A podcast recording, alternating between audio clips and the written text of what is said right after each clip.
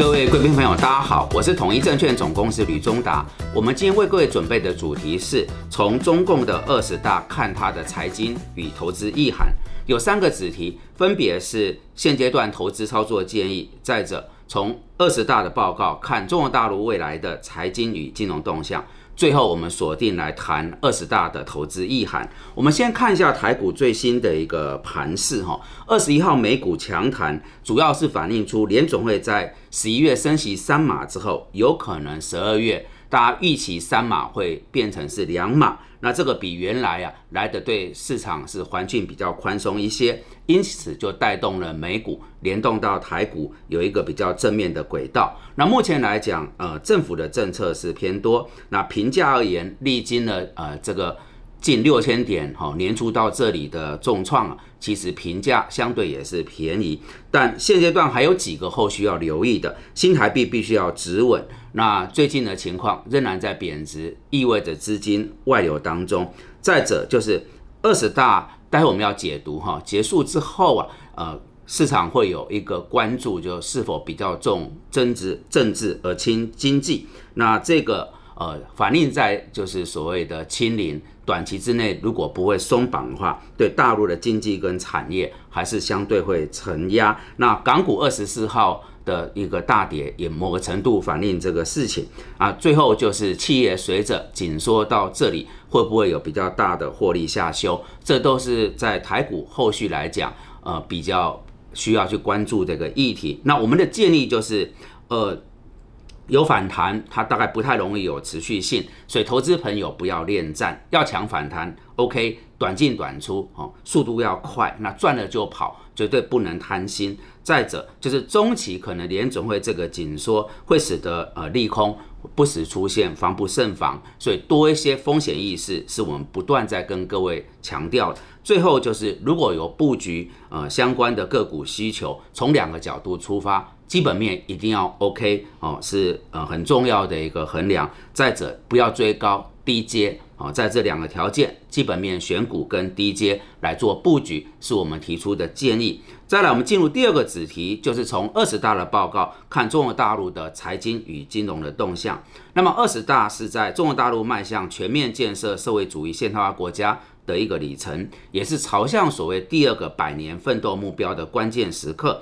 那我们从呃十六号他开幕，习近平先生两个小时的讲话，以及现阶段大陆的经济状况来研判后续中国大陆在财经跟金融动向，有以下几大重点。首先是轻经济重安全的调性，在十六号的开幕演讲里面，习先把经济的发展啊，没有像过去是琢磨在。各个领域有指导性的方针，反而用比较多的篇幅来阐述国家安全。我们感受到的是一个氛围，叫做自立自强。那为什么要谈自立自强？这当然是来自于过去多年美国自川普时代对中国大陆所展开的这个贸易战跟科技战。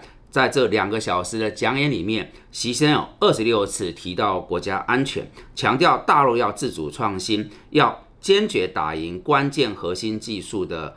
呃，这个攻坚战，所以这个是很明显的轻经济重安全的调性。那么判断，如果目前这个方向没有改变，大陆可能不太容易像过去啊，我们已经习惯八趴以上的高速成长。那么中国国务院现在定下来的一个成长目标是五点五趴。不过根据世界银行最新的评估，大陆今年的成长不到三趴。如果明年动态清零解封掉，哦，疫情解禁以后。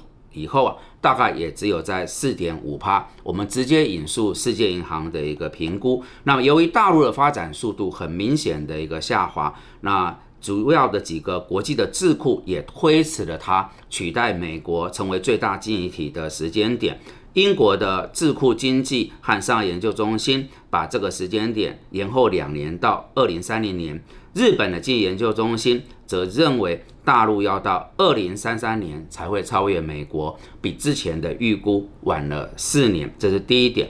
第二点是跻身创新型国家前列，推进新型工业化制造强国。那这里面的诉求就是科技创新，它被拉到一个。很大的呃战略高度。由于二零一八年以来，美国对于中国大陆在科技领域的持续施压、制裁华为、中芯国际等产业，所以未来大陆会加大在半导体、软硬体好的还有新材料等，就是所谓卡脖子领域的一个政策跟资金的支持，从而来推进新型国际化，加快建设制造强国、质量强国、航天呃强国等等。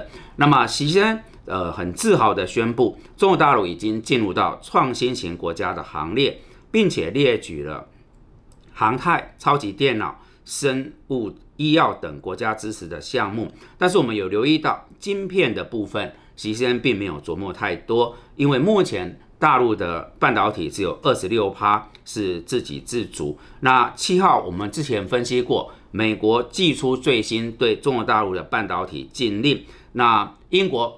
的《金融时报》提出一个看法，说这个禁令有可能把大陆的半导体行业打回石器时代。究竟是否如此，有待后续的追踪。但是以呃这个习先包含大陆的领导阶层认为，这样的举措反会刺激陆方自行研发，呃未来在关键的一个技术领域得到突破。第三个是在报告当中坚持以国内大循环为主体。国内跟国际双循环相互促进，那么这个内循环指的是大陆内需市场的潜力，外循环指的就是国际市场。好，这里面有基调上的改变。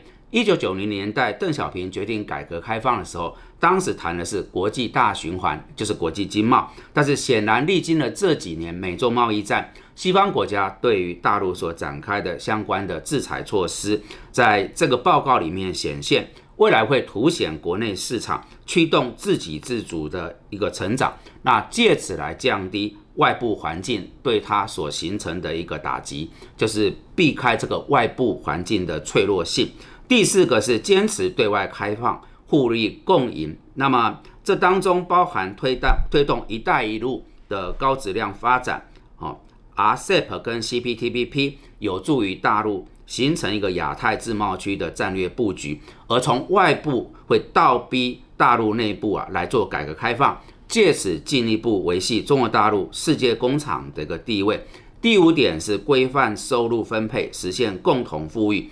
在共同富裕是列入了啊民生福祉这个章节，提出中国式的现代化是全体人民共同富裕的现代化。那么在完善分配。制度方面，则规范了收入分配的秩序，规范财富积累的机制。好，这有基调的改变。在过往邓小平时代，是沿海一小部分富起来，内陆再跟着富起来，这叫先富论。但是当走到呃习先这个报告的内涵，他谈的已经是均富论，这反映大陆最高领导当局对于贫富悬殊的一个忧心。那么在报告里面宣告了。下一步是要带领人民走向共同富裕。好，我们大概梳理了这个二十大的政治报告，有五个重点。那结论就是预期未来大陆会以一个高质量来切入，通过扩大内需，全民来促进消费，进而带领老百姓走向所谓的共同富裕。好，我们接着在这个呃二十大的报告里面锁定来看。它有哪一些投资意涵？那我们先看短期这个环境。首先就是在目前的一个经济里面，维稳是摆在最优先的。原本外部期待二十大之后会对动态清零有一个一个解禁，但是显然，呃，习先生在二十大谈话里面强调。呃，动态清零短期不会有所改变，因为把老百姓的生命啊当成一个最优先，而这个举措很明显就会造成经济下行的压力，还会进一步加大。我们判断，在开会后的交易日，陆港两地股市的下挫跟这个是有相当的联动。第二个就是强化金融监管，防范系统性的风险。呃，我想这里面最需要注意的是大陆的房地产这边的。债务压力，因为地方性的风险接二连三发生，这有可能会引发系统性的的问题，所以后续大陆的监管单位会强化这个防范呃系统性的风险。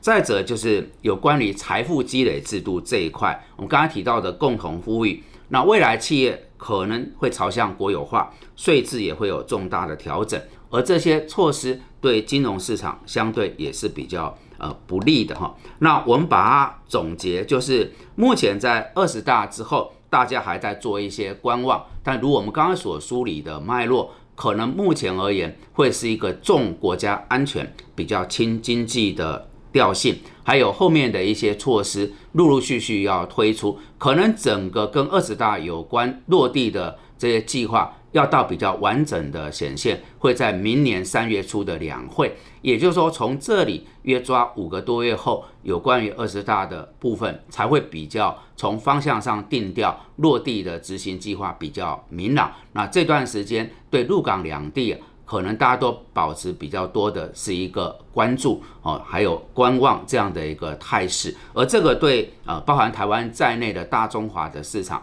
相对是一个比较我们要保守来看待，但各位各位朋友，如果您想要做跟 A 股、港股有关，你也看好大陆的发展潜力，要进行所谓中长期布局，我们提三个方向，分别是美丽中国、健康中国跟一带一路。美丽中国很明显，呃，北京当局现在推动的是绿能环保，这当中的焦点是在新能源车、电动车的部分。健康中国则是延续之前的一个调性，希望老百姓啊在医疗照顾上面啊受到一个充分的保障啊，每一个人都呃有一个比较觉得幸福感出现。那这当中大概就是所谓的这个呃生物。哦，生技制药、哦医疗照顾等等，最后是一带一路。刚我们谈到这个呃自贸区啊，包含这个呃过去八九年来所力推以欧亚板块啊一路从这个西安出发，走到最后出海口是荷兰的阿姆斯特丹，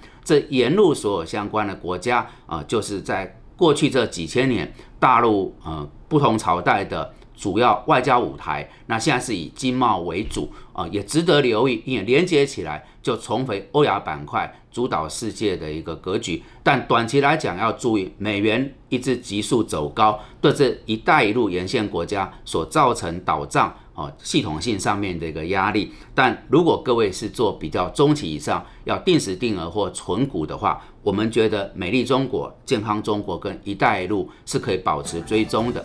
好的，以上是我们今天为各位所准备的主题。如果大家觉得这些内容有助于您的判断跟操作，敬请帮忙按赞、订阅、分享跟开启小铃铛。感谢各位的参与。